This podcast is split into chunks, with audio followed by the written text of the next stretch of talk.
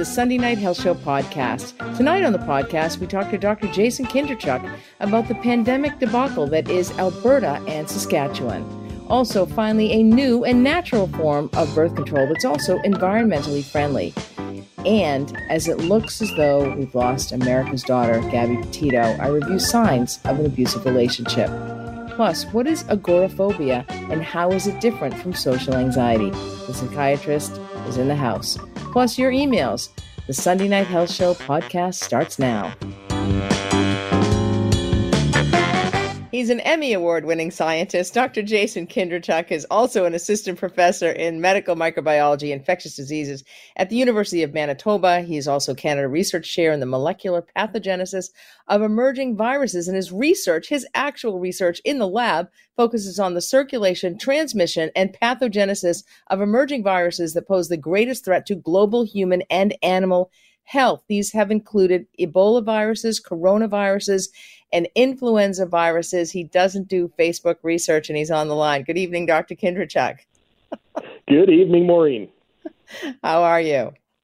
Uh, you know what? We've watched the Paw Patrol movie, I think, four times, maybe five times this weekend. And I'm I'm just going to say for the record, I think I enjoyed it as much as my three year old has. Isn't so, that nice? uh, it's, it's it's been it's been relaxing to to a certain extent. Oh, that's fantastic. Um, well, uh, I'm glad to know that you are a bona fide researcher. I was actually just taken away, uh, blown away, when my patient said, you know, in all seriousness, she had done her Facebook research. And I thought, I mean, there's probably a lot of people out there doing Facebook research, especially when it comes to the coronavirus and the vaccines. Yeah, you know, I, I just did, uh, you know, basically a vaccine uh, information panel this afternoon for for the uh, Ukrainian Canadian Congress, and it it is one of these things where you know we, we're looking at people and trying to point them in the right direction uh, for for getting information, but you know, a lot of people do go to really where the easiest sources are, and and it has become difficult to uh, you know try and coach people on on what is you know good valid information from uh, you know from, from just misinformation. So it's you know it's going to be a constant battle for us. I don't think we're going to be able to move back away from where we are now. I think the best we can do is is to try and, and change the narrative. Oh, absolutely. You know, on Facebook, I have seen many calls for people to get vaccinated almost too late. Mm-hmm. There's one in particular of late about a 39 year old father of two who is fighting for his life in an ICU uh, in British Columbia. And I've heard many of those other stories also from friends and colleagues of mine who are ICU nurses and physicians who say, you know, people are on their deathbeds and they're saying, can you give me the vaccine now? when it when as we all know it's far too late um, people thinking about getting the vaccine waiting for more information to come out i've heard all sorts of excuses um, but we look to alberta and saskatchewan um, where uh, they remove many covid restrictions um, we have uh, basically a healthcare crisis happening there yep. where a call for Jason Kenney to resign over this pandemic debacle. No sign of ICU admissions to slow over the next several weeks, and healthcare capacity is his and Albertans' greatest concern right now. And nurses are quitting in droves. Um, what what do you think of all of that? yeah, you know, it, it, it's tough, right? There's an emotional aspect for it. I, obviously, for everybody, I, I have family in, in Calgary. I have family uh, in Saskatoon. I grew up in Saskatoon. Um, it's been difficult to watch, and, and I think for for people that are in the field, it's been most difficult because you you saw the invisible freight train running down the tracks, um, and really the gamble has been they were going to rely on the braking system of the train rather than trying to get the the car off of the tracks as quickly as they could. Um, this is the crisis we're in, and, and the unfortunate reality. And I said this the other day when they announced the new restrictions in Alberta. It's I'm happy to see that they're that they're finally getting employed but that doesn't mean tomorrow or the next day or the next day that things miraculously change.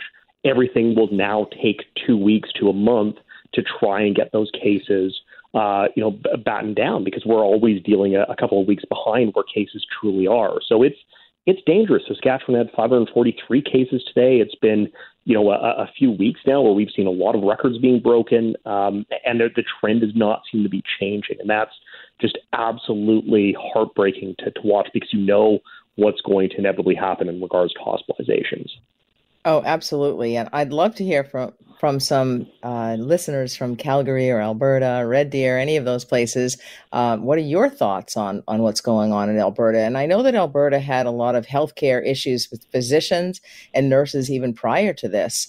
Um, yeah. But it it is such a worry when, uh, especially people who have co- comorbidities or underlying health conditions um, to be at you know they're at much greater risk, or those who are immunosuppressed as well, um, and and older people, people over the age of sixty five. I mean, it, it is such a risk, and it, it it was so irresponsible actually. And I think that this goes along with the politicization of the coronavirus. I mean, a very classic politicization of it, and um, as opposed to you know, going with the science. They're going with the politics. And, and that seems to me what has happened here in a big way. Um, if you have a comment to make, the number to call is 1 399 9898. That's 1 399 9898. Um, what are your thoughts on that? Yeah, it's you know it's a great point. I mean, you know, one, one of the things that I will certainly uh, you know kind of mention again is that we're not just talking about the impact of COVID uh, in, in regards to patients that that are showing up and needing ICU care or need to be hospitalized.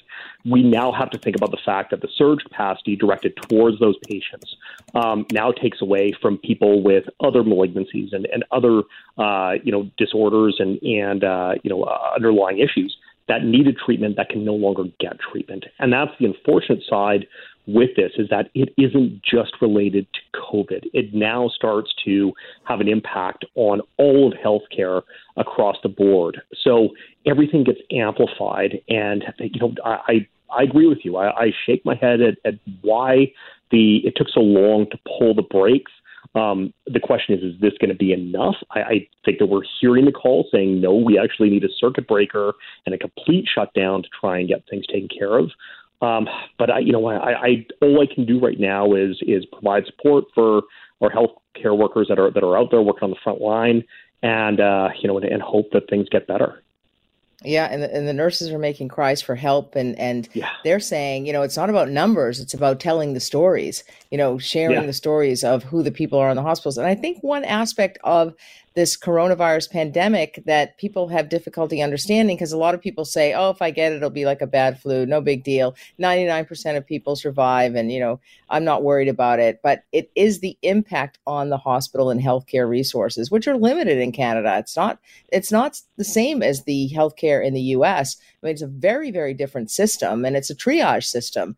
And, you know, I mean, when you're having to choose based on somebody's age, you know, they have equal uh, uh, burden of disease, but their ages are different. So you're going to decide to ventilate that one or intubate and ventilate that one as opposed to the one next door. You know, I mean, it's very, very difficult, um, very, very difficult situation. But I, I think uh, it's also a very selfish approach. And, and a lot of the response from people and politicians has been incredibly selfish through this pandemic. Yeah, I, I agree, and you know, I think we've, we've gotten so caught up in in the numbers that I think we've become numb to them. I mean, I keep going back to this idea that in the U.S. during the 1918 pandemic, it's estimated about 675,000 Americans died, and we know the impact of the 1918 pandemic. We are at those numbers, and we are going to surpass those numbers mm-hmm. very soon. And yes, you can say what you want about population differences and how the numbers are now different. We didn't have vaccines and antibiotics and and uh, mechanical ventilation in 1918. We have all those things, so we saved a lot of people through medications. So the the toll would have been unbelievably great had we not had those things, and yet we're still at this point, and there is no seemingly end to uh, to the pandemic anytime soon. So we we've got to get back to really appreciating what the toll of this pandemic has been um, it, across the globe. It's just it's it's unbelievable. It, it, certainly is, and it's changed so much uh, for people in terms of employment, in terms of careers, in terms of loss, in terms of altering families where mothers have died, grandmothers have died um, because of the coronavirus, and um, or you know financially people have been impacted. I mean, we're you you can't talk to anybody who has not been mm-hmm. impacted in some way or another by this coronavirus. And for those who do not want to get vaccination, I mean, that's why we are here today. it's because we didn't vaccinate enough people fast enough. And a year ago, when we were all scared to death, um, people were thinking we weren't going to have a vaccine. And now we have it. And that politicization came in and, and basically just halted it and uh, you know so this is why we're here but i'm i'm very happy to see some of these vaccine cards and, and these mandates that you can't get into public places what are your thoughts on that yeah, you know, listen, I, I certainly, uh, I'm, I'm happy that we've done that. But certainly, we've seen the numbers increase, which has been good. We're getting people that were a little bit more hesitant or who are, you know, waiting to see what happened, actually pushing forward to get vaccinated. We, we need those extra percentage points. Um, I think there's always the concern. You want to make sure it's equitable. You want to make sure that you're able to get those, uh, those, you know, immunization records or QR codes out to people that maybe don't have full access to internet or, or are not capable of using the internet, mm-hmm. which still is a significant population. Um, but we, we have to make those considerations. But certainly, we have to pull out all stops to get immunity, immunity as high as we can in the population. I've, there's there's no debate about that, and uh, the, the unfortunate reality is we don't have the time um, to to really go through long drawn out conversations um, uh, over and over again about why vaccines are safe because we don't have the time, and that's that's the unfortunate side. Is we will we will have to do that over the long uh, long haul after COVID. Um, but right now, we, we we have to just get the numbers up, and it's frustrating and it's angering, and, and I certainly understand people's apprehensions. Um, but listen, we you know we've seen billions of doses. That the safety is there. We we can't use that excuse anymore. Now we have to be looking at this and saying, why are you truly not getting vaccinated? Welcome back to the Sunday Night Health Show. Maureen McGrath hosting this program. Dr. Jason Kindrachuk, a bona fide assistant professor and researcher at the University of Manitoba, who studies uh, transmission and pathogenesis of coronavirus and Ebola virus and influenza virus, is on the line with me. Thanks, Dr. Kindrachuk. I do have uh, a, que- a caller for you. Chris in Penticton is on the line. Good evening, Chris. Hello, hello. Uh, I very rarely call shows. Um, anyways, the reason why I'm calling is uh, I have a concern. Of course, we don't hear what's going on globally, and I suspect it's a, a real bad picture out there at this time frame. But my concern right now is the fact that, you know, even being vaccinated, we can still get this damn virus.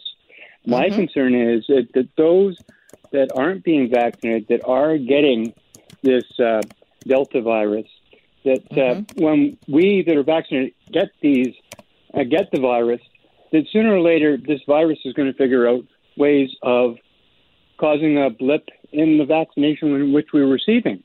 So I think down the road, uh, there could be a potential that this virus could outsmart the vaccine. That's a great comment. What do you think, Dr. Kindrachuk? Yeah, there, you know, there, there certainly has been at, at, top of mind for, for all of us, right? And, and certainly when we talk about vaccine equity uh, across the globe, this has been one of the big concerns. Is that listen, we you know we will get COVID under control uh, in, in Canada. I, I can't tell you when, but we certainly are, are well on the road. Even though we have what's going on in Alberta and Saskatchewan, the issue is is that when you look at Africa, you look certainly at other low and middle income areas we're talking two or three years until they're going, going to reach the vaccine levels that we're at that's a lot of transmission and certainly a, a lot of potential for the, the, the virus to continue to, to change. Um, will we see full immune evasion from the vaccine? You know, right now there are enough people that are not vaccinated that there's no, there's not really a, a lot of selective pressure yet for that to occur. Um, so you know we we are in a race. Uh, the the faster we get vaccine out, the faster we get transmission curbed, the less likely it's going to be that we are going to see more mutations. So uh, you know I, I keep pushing, others keep pushing, um, but it's uh, it's it's been difficult. Vaccine supply is just it's not making its way to the areas that I think really need it right now. Thank you so much, Chris. You know, Dr. Kindrachuk, we're out of time. I can't believe it. Time flies when you're having fun. Until next week, we'll have to hit the uh, COVID notification subject next week, and, and I'm sure there'll be lots more to talk about as well. Thank you once again. I really appreciate your time tonight. Yeah, take care, Maureen. Welcome back to the Sunday Night Health Show. Maureen McGrath hosting this program for you. Thanks so much for tuning in this evening. For the first time in 50 years, Canadian women have a new, safe, and effective choice in combined oral contraception or COCs. This is replacing the traditional oral contraceptives that women have been taking for years. This is not your mother's contraception. Joining me on the line is Dr. Brian Hawk. He is a clinical assistant professor of obstetrics and gynecology at the University of Calgary. Good evening, Dr. Hawk. Hi. How are you? Oh, I'm doing great too. Uh, I'm fantastic. Thank you so much. Uh, I'm delighted to hear about uh, this new uh, form of uh, birth control for women in Canada and around the world. Um, tell me how it differs from our mother's oral contraception. Yeah, so this is really quite a significant step forward. The estrogen part of the COC is actually a natural occurring human estrogen as opposed to a synthetic estrogen ethinyl estradiol that's been the only one available for, for decades. So the big difference with it, now there's a few differences, but the big difference with it is it does not affect the liver and the coagulation changes that the previous estrogen did. So that um, is huge. And, and, that sounds to me like the safety profile uh, is significantly better with this new natural uh, COC. Well, so the safety and the side effect profile. So the one thing of concern that's always existed with the previous estrogen was mm-hmm. that there was a two to three fold increase in developing blood clots in women. And because of the effect that it had on the liver and changing the uh, clotting parameters. And this estrogen does not do that. Um, so that's that is a really significant difference. And then the other thing is it appears to be very favorable uh, with regards to side effects for again the same reasons. And so um, weight gain is a pretty common side effect for a lot of women on the traditional uh, oral contraception. Is it better with this new um, natural uh, oral contraception? Well, you know, weight gain never really was a very big aspect of it. Uh, you know, there was a small percentage of women that uh, did have a change in weight uh, related directly to the pill, some up, some down. Uh, but because the it's actually such a small component, it's very very hard to actually demonstrate if there's a difference with that. You know, the one the other thing that uh, is an important difference with this estrogen component is the uh, effect in the breast because the previous estrogen uh, did stimulate the breast cells. And um, that is what contributed to one of the three major side effects of the pill, which was uh, breast tenderness and pain in women. And this estrogen, estetrol, does not do that. In fact, it actually blocks the uh, enzymes in the breast, so it uh, it goes in the opposite direction. Now, the concern with um, all previous birth control pills uh, is that it appears that the longer a woman did take the birth control pill, the greater the uh, risk of breast cancer. Now, it was still very small, and overall, the uh, cancers are reduced with the pill because it does reduce uh, ovarian and uterine cancer. Uh, now, because this estrogen is different, it does not stimulate the uh, breast cells. Now, nobody can say it will take decades worth of use and observation to be able to determine if there's a difference, but at least it's a positive aspect of it. And, and this is a natural, this is a plant based um, source of estrogen, yeah. the estradiol or E4? That's right. So the actual molecule is derived from a plant. So they take whatever plant, uh, yams, there's a number of them, and they take the base steroid molecule and then they take it into their facility and they actually change the base molecule into estetrol, which is identical to the uh, estrogen molecule that's found in humans.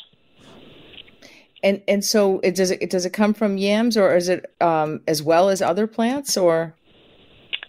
Uh, it can be derived from a number of other plants, but then because also because of this aspect, and uh, that's also of concern, is that the previous estrogen, ethinyl estradiol, which was excreted in the urine of women, then went into the sewage system, went into rivers, uh, would affect fish and other naturally occurring organisms.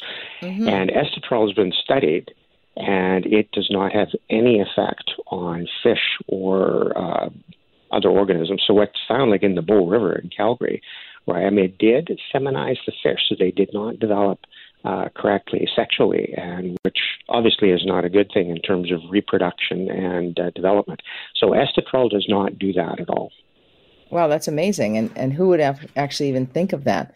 Um, and so, well, it's actually it's been thought about for a long time. You know, that effect on fish has been known for uh, decades. Is that it did have that feminizing effect on uh, fish and other organisms.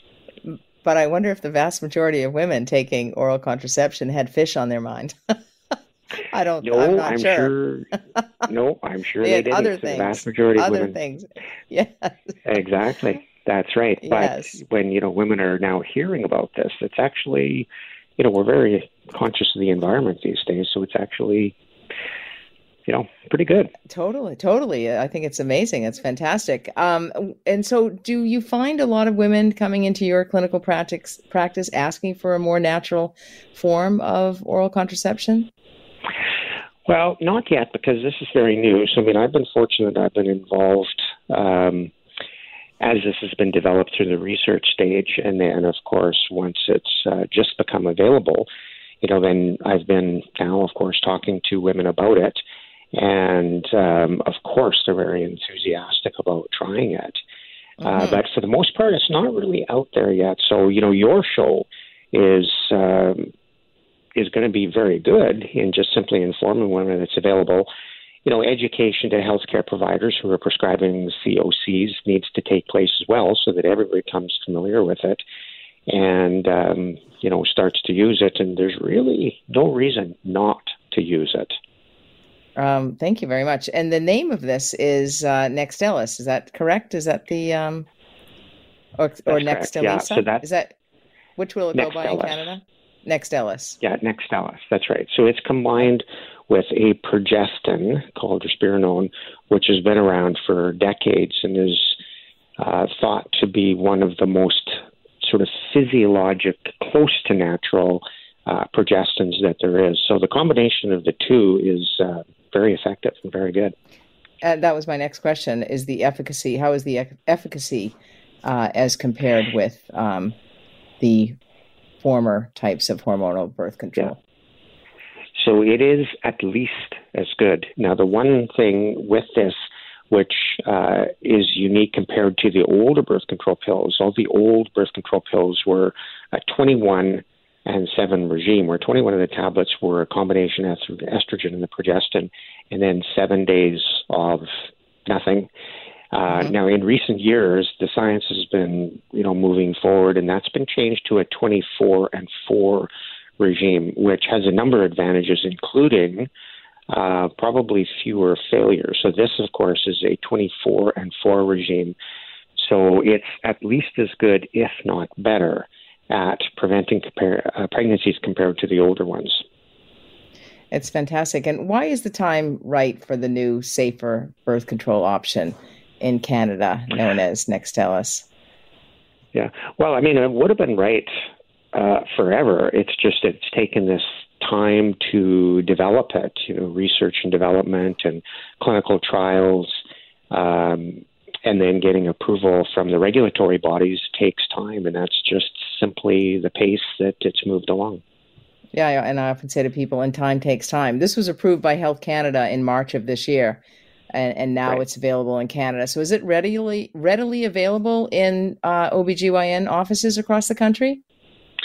Now it is. Um, you know, it only became so it was approved by Health Canada in March, but it only became available that you could actually prescribe it in August. So yes, any uh, not gyne- not only gynecologists but family physicians and anybody prescribing COCs now um, can prescribe it and have access to it. Oh, so uh, typically I, I, would have expected that uh, maybe they would have started with OBGYNs, but uh, initially, but it's gone out to all physicians across Canada, which is fantastic. Oh, if absolutely. Yeah. Once it's once it's uh, approved and available for use, anybody that prescribes COCs can prescribe it. In fact, family physicians, just because it's considered very uh, basic uh, primary women care actually prescribe more COCs than gynecologists do. Oh, it's good to know. Well, that's great that it's available. Yep. It's uh, fantastic that it's environmentally friendly. Uh, you know, so many women are looking for that today. Uh, that's a priority for so many women, and and the fact that Nextstellis is also uh, as safe as, as at least as effective, uh, and perhaps even more. Um, this is just fantastic news, Dr. Hawk, and I really appreciate you coming on the show to talk about it. That's right. You know, the increased safety and the favorable side effect profile makes it, uh, you know, I think it's going to be the birth control pill. Yeah, it sounds like it uh, is uh, going to be life changing for a lot of, of women and really uh, meet the current needs of patients as well as their families as well. So, thank you so much for talking to us about this. Uh, is this the first show you've been on to talk about it? No. No, oh. I think it's the third one in the last few days. Oh, okay. Well, that's great. Well, I really appreciate you going on um, and getting this information out because that's all. That's wow. almost why I started this program was because I was working in research and I thought there's just so much information that's just not getting out to the public, and so you know, I really appreciate your that, time. Go well, ahead. that's right, and thank you for doing it because you're right. There is so much information that's not getting out to the public. So, you know, great for you. Welcome back to the Sunday Night Health Show. Thanks so much for tuning in this evening, especially on a busy evening with the Emmys and the, the sports games that are going on and everything. So thanks for uh, tuning in to me. I really appreciate it. Uh, if you've listened to the show before, you may have heard me say that uh, I have dual citizenship. And what that means is I split my heart between two countries, America and Canada. And oftentimes I see a story in the US, but I realize that the uh, central carry on or the carry on of that story can very much hit home in Canada or vice versa. And tonight, my heart was broken when I read on Twitter, um, and I had followed the story this week um, about the young woman from New York and Florida who went traveling with her boyfriend uh, to the southwest of the US and um, went missing her um, boyfriend drove home in her van, uh, drove home to North Port, Florida, uh, without her. And uh, her parents had not heard from her. This is every parent's nightmare. Her father, Joseph Petito, wrote on Twitter tonight Hello, world. I am Gabby Petito's dad. Please help me find her. She's missing, and we need everyone's help to find her. Please keep sharing and praying. She is America's daughter. Bring Gabby home. And then very shortly thereafter, I saw on Twitter that it said the remains of the police from North Port, Flor- North Port Florida, um, tweeted that the remains of a body, likely those of Gabby Petito, uh, was found. And um, of course, the boyfriend is hiding. Um, he was a person of interest. Um, there had been an issue, a situation that had occurred with that brought the police in when they were traveling.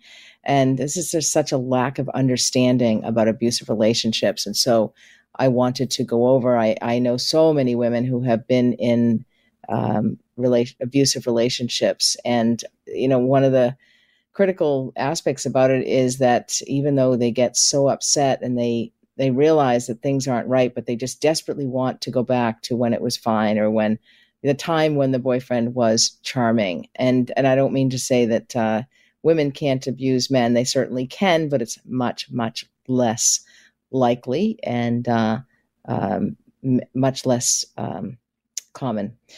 Um, so these are some of the uh, signs that you might be in an abusive relationship when they call you names, make jokes at your expense, or humiliate you in private or in front of others. They tell you what to wear or harshly criticize how you dress, insist you have sex when you don't want to, or insist you take part in sexual activities that you dislike or that cause pain. They refuse to let you work or force you to work. They refuse to let you leave the house. They constantly demand to know where you are, what you're doing, and who you're with. They monitor your phone calls, text messages, and emails, Facebook, LinkedIn. But they also may uh, not trust where you are, and they may insist that you show them that where you say you are by going on FaceTime and, and showing you their office or something like that. They refuse to let you phone your families, your family or friends. And what uh, her boyfriend's, I don't even want to say his name, what her boyfriend's parents did, of course, they stood up for him. They didn't, uh, of course, nobody thinks their own child will ever do this, but that's just a huge mistake of mothers. Um, and I've seen that happen many, many times before where not my Johnny could never be abusive to your daughter. Well, that is not the case at all. They tell you who you can and cannot talk to. They constantly question your spending or take control of your money. If you are financially dependent on them, they may unreasonably limit the amount of money they give you or refuse to tell you about your own family's financial situation. They follow you in a way that makes you fearful. They may use physical force where they push, punch, slap, choke, shake, use objects or weapons. They physically harm others, like the family pets, family members, children, friends, neighbors, etc. They threaten to use physical force, and threats aren't always spoken. They can be silent too, and they can be like looks or gestures, or they may display weapons. They threaten to kill you or others if you leave. They threaten to kill themselves if you leave. They threaten to turn you into the authorities they call the police or immigration if you leave. They use your religious or spiritual beliefs to manipulate or control you or to justify violence against women. They deny you your freedom of religion by refusing to let you practice your spiritual beliefs or insist that you follow theirs. They blame you, very, very common. They blame you for their abusive behavior behavior and tell you that it was your fault. They may destroy your possessions or show up unexpectedly when they were not invited and not welcome to social or work events. They may steal your money. All of these things I've heard from my patients. It's just unbelievable. They may insist that you that you use drugs or alcohol against your will. They may insist you take part in dangerous or criminal activities. They may hide your keys or your purse, or they may take your identification, which is what happened here in the Gabby Petito uh, case. Um, they took he took her license, so she couldn't go out to the clubs with her friends. Um, and many, many, and most abusers deny being abusive because denial is a drug as well. And some freely admit they have behaved badly and may even show great remorse and promise never to do it again, though they almost always do.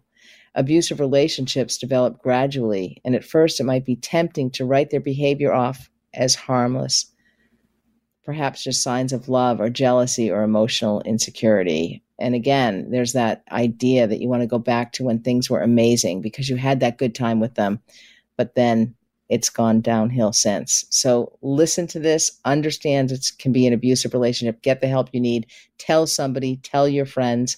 Um, there's no shame in it. It's actually their shame, and it's such a shame. And may Gabby Petito rest in peace, and our hearts, our thoughts and prayers go out to her family. You got questions? She's got answers. The nurse is in for Nurse Talk. And she's brought the doctor in to help her, a psychiatrist no less, and uh, medical director and CEO at Elumind Centers for Brain Excellence, whose motto is "Heal your brain, change your life." Dr. Karash Ediladi joins me on the line. Good evening, Dr. Ediladi. How have you been? Hi, Maureen. How you doing? I'm fine, thanks. How are you? It's been a while yeah, it has. Good to have yes. you. Uh... Well, we'll we'll have to uh, yeah catch up um, once the pandemic is over, if ever that occurs. yes, yes, definitely. Uh, yeah. Anyway, outdoor outdoor lunch is okay. Mm-hmm. um.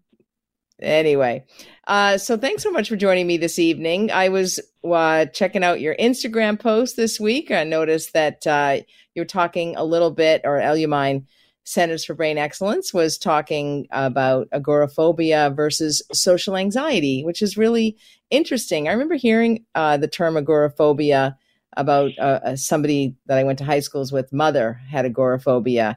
And then somebody else that I knew, you know, had this condition as well. And it's always seemed quite mysterious to me. Uh, what exactly is agoraphobia? Well, uh, let's start with the first of all the the, the breakdown the words. Uh, so agora is actually a Greek word uh, meaning uh, open space, and um, phobia is of course fear. So the 2 mm-hmm. of them together uh, basically imply that the individual uh, suffers from uh, being in, in an open area, but you know it goes even past that. Uh, so the person uh, has difficulty being in crowds, um, even waiting in line, uh, enclosed or open spaces, public transportation, um, and most of the anxiety is there because the the person really um, has anxiety about ha- having no escape from those those situations or those places. Um, and uh, oftentimes uh, they have anxiety that they may get a panic attack, which is, uh, you know, the, the typical heart rate going up, sweaty palms, uh, feelings of doom and gloom, stuff like that. So uh, that person has kind of anticipatory anxiety of being in those places and not being able to escape. Yeah, I didn't realize that it was actually, you know, it's it doesn't sound like it's the fear of going outside, it's the fear of going into public places and that they will be trapped. Is what I is what you're saying. Is that That's correct. That's correct. Um, yeah, yeah, and, very, it, could be, it could be anywhere. It could be in a mall. It could be in a parking lot. It could be uh, right. uh, in an elevator even. Um, so yeah, it's it's just general public places that they're scared of being overwhelmed and not being able to escape from it. And so they stay at home. Yes, and it's so functionally quite disabling because uh, most of these individuals can't get out uh, for anything. I mean, you know, you can imagine if you have to go grocery shopping, right? Uh, and uh, you know, I mean, now it's with online shopping, that might not be such a bad thing, but not the worst thing. Exactly. You know, quite, yeah, yeah. In a pandemic, not a bad idea either. yeah, not to go to the supermarket. It's one of my least favorite places to go: the supermarket, the gas station, and the bank. I don't really like going. Is is that a disorder? Um, but I do like the bank kind of lately they they gave me a birthday. They they actually had a birthday cake and flowers for me. oh, there you go. So, yeah, that was so nice of them, wasn't it? the person with the least amount of money, they decided to give the. Uh, they decided to celebrate their birthday. No, they actually said that I was, I was one of the nicest people. Can you imagine this? They just said usually that people i think they get so upset about money when you don't have any you can't get upset about it but they said most people treat them so badly that I treat them nicely. And so they baked me a cake and gave me flowers. Anyway. well, I'll, I'll, get the number for the bank afterwards. exactly. um, so uh, yeah, I love I love those people at the bank. They're so nice. Anyway, um, so now how does agoraphobia differ from social anxiety? Well, the main main uh, difference is that uh, social anxiety, the individual worries about uh, being judged or uh, uh, feeling embarrassed when they're in social situations. Whereas with oh. agoraphobia, uh, this, the fear is, like I said, an anticipatory fear of having an anxiety attack or losing control in those situations that we talked about, such as being in public or in open, open or closed spaces. So the main difference is the judgment piece, right? Uh, being right. judged or feeling embarrassed. Um, right. This is for anxiety disorder. And and this is all in somebody's mind. I mean, other people may not be judging you or may not be wonder worrying about what you're wearing or um, thinking, you know, that you're late to the party or whatever. They're mostly, I find people are thinking about themselves.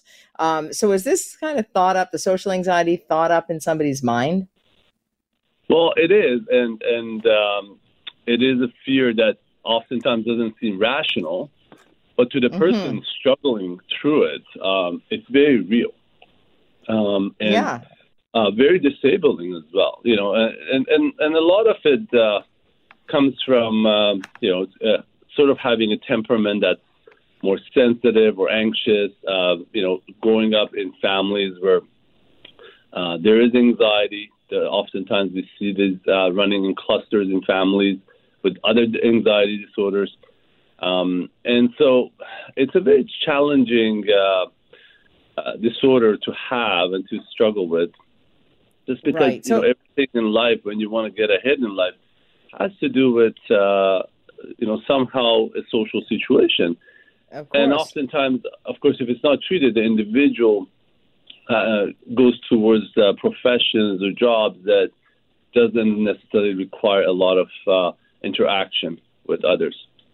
Right. So basically, both of people who suffer, and, and it sounds like they suffer significantly uh, with both of these disorders, are, are basically staying at home. They they would stay within, and and probably the pandemic again has helped them because so many people are now working from home. Um, so they're both staying from home. How would you tease out uh, which is which? Well, uh, that's that's that's a million dollar question. That I mean, they have to come and get an assessment first, right? And uh, of right. course, you know, knowing that the, the social anxiety piece has about worries in in you know judgment of others and and the, you know the feeling that they might get embarrassed in social situations, versus uh, you know, so someone with social anxiety, for example, uh, might go to a public open place, but not necessarily have a uh, an anxiety reaction right? If right. they don't have to interact with anybody. Whereas but with I, agoraphobia, uh, yeah, know, the, the anxiety is, is about getting caught in that public place, having an anxiety attack, and not being able to run away from it.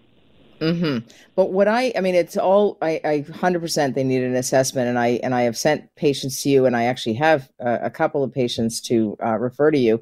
Um, but what I find is when uh, people come to see me, you know, it's about relationship issues. It's typically, you know, uh, sexless marriage. That's what they present with, but there's other issues beneath that um, that are causing the sexless marriage. And you know, sometimes these people have suffered with their partners who have who are staying home and not participating in social situations for years. You know, two, three, five, seven years.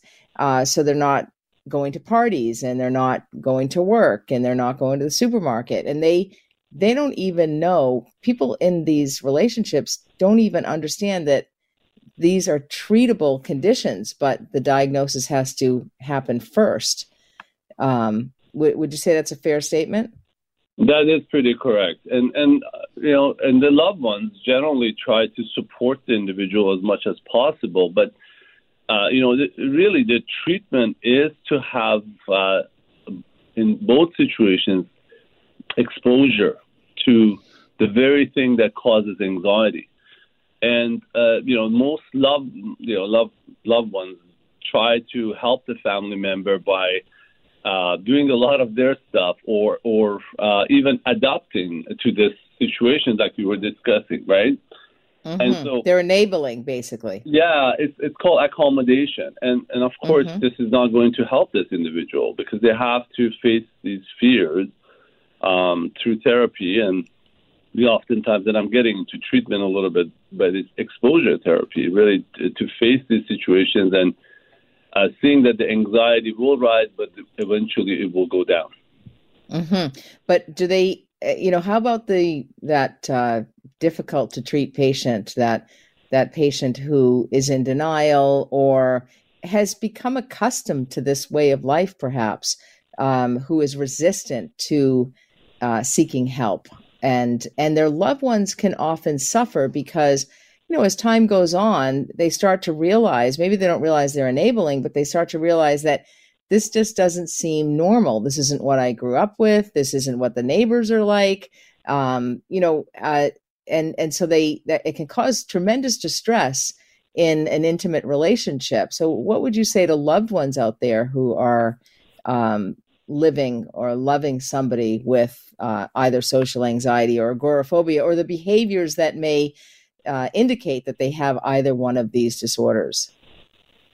Well, there are two things. One, uh, I don't know if it's lucky or unlucky that during the pandemic we actually have telepsychology and telepsychiatry now. So, mm-hmm. you know, mm-hmm. the person who is not willing to leave at home can still get assessed uh, via, uh, you know, telepsychiatry or psychology, and um, so the loved ones can, uh, even if the person is unwilling to go out, still book you know appointments with a professional to have this person uh, assessed.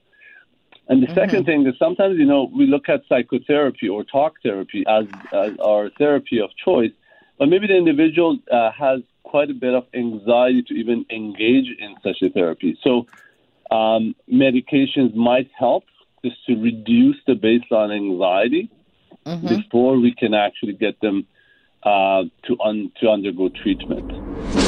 Welcome back to the Sunday Night Health Show. Maureen McGrath hosting this program for you. Dr. Karash Ediladi, psychiatrist, medical director, and CEO at Elumind Centers for Brain Excellence, whose motto is Heal Your Brain, Change Your Life, is on the line with me. If you have any questions for the doctor, the number to call is 1 877 399 9898. That's 1 877 399 9898. Dr. Ediladi, I'm sure there are people out there who are listening to this program tonight and they are living or loving somebody who does not want to go outside, does not want to go to parties, doesn't want to go to school, doesn't want to go to work, doesn't want to go to the supermarket. Um, what and and they, as you say, have accommodated them. What do you say to those loved ones who know there's something with their loved one, but they don't know what it is, can't put their finger on it, and don't understand that it could be a diagnosable condition and that there's treatment, what would you say to those people? So um, the the first thing is um, stopping the accommodations um, because as long as the accommodations are there, as long as the uh, the, the, ability to avoid uh, experiencing um, the anxiety um, is there, uh, the individual will not have any um, reason to move from that situation because obviously the anxiety would create distress.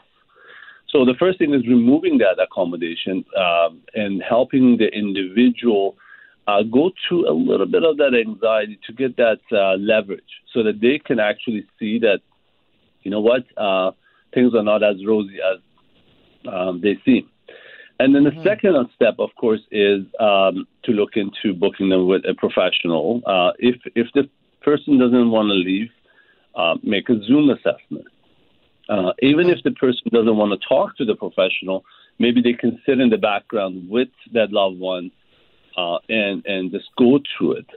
And as they get more, uh, and you know, you have to be patient with this process because the, uh, the person has to get used to the anxiety created by that assessment altogether.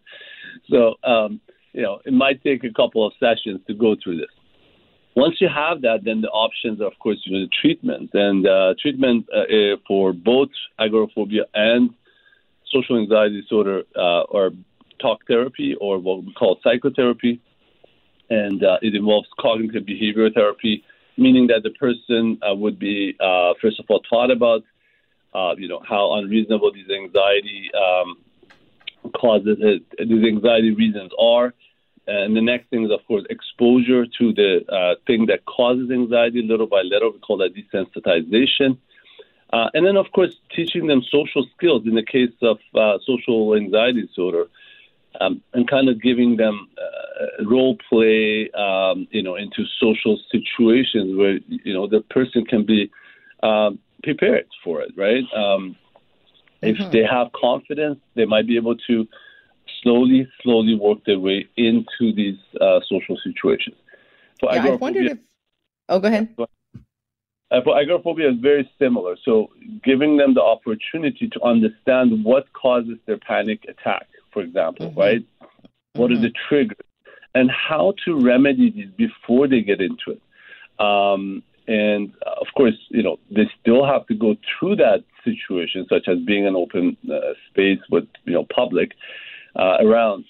But nonetheless, if they have at least better understanding of what's going on, uh, this may help them um, to just get out of the house and, and go through the exposure therapy outside. Exactly. And you also med- mentioned medications, which I imagine are the SSRIs or the antidepressants. We're, we're running out of time here, so um, I've got to head on to the break. We're up against the news. But Dr. Ediladi, thank you so much for uh, joining me on the program to talk about this very interesting situation that affects a lot of Canadians and uh, and their families. So really appreciate uh, your expertise. Absolutely. My pleasure, Murray. Thanks for listening to the Sunday Night Health Show podcast. You can subscribe, rate, or review on your favorite podcast app. And if you've got a question about your health, the nurse is always in. So email me, nursetalk at hotmail.com, and I just might answer your question anonymously, of course, on next week's show. For now, have a happy and healthy week.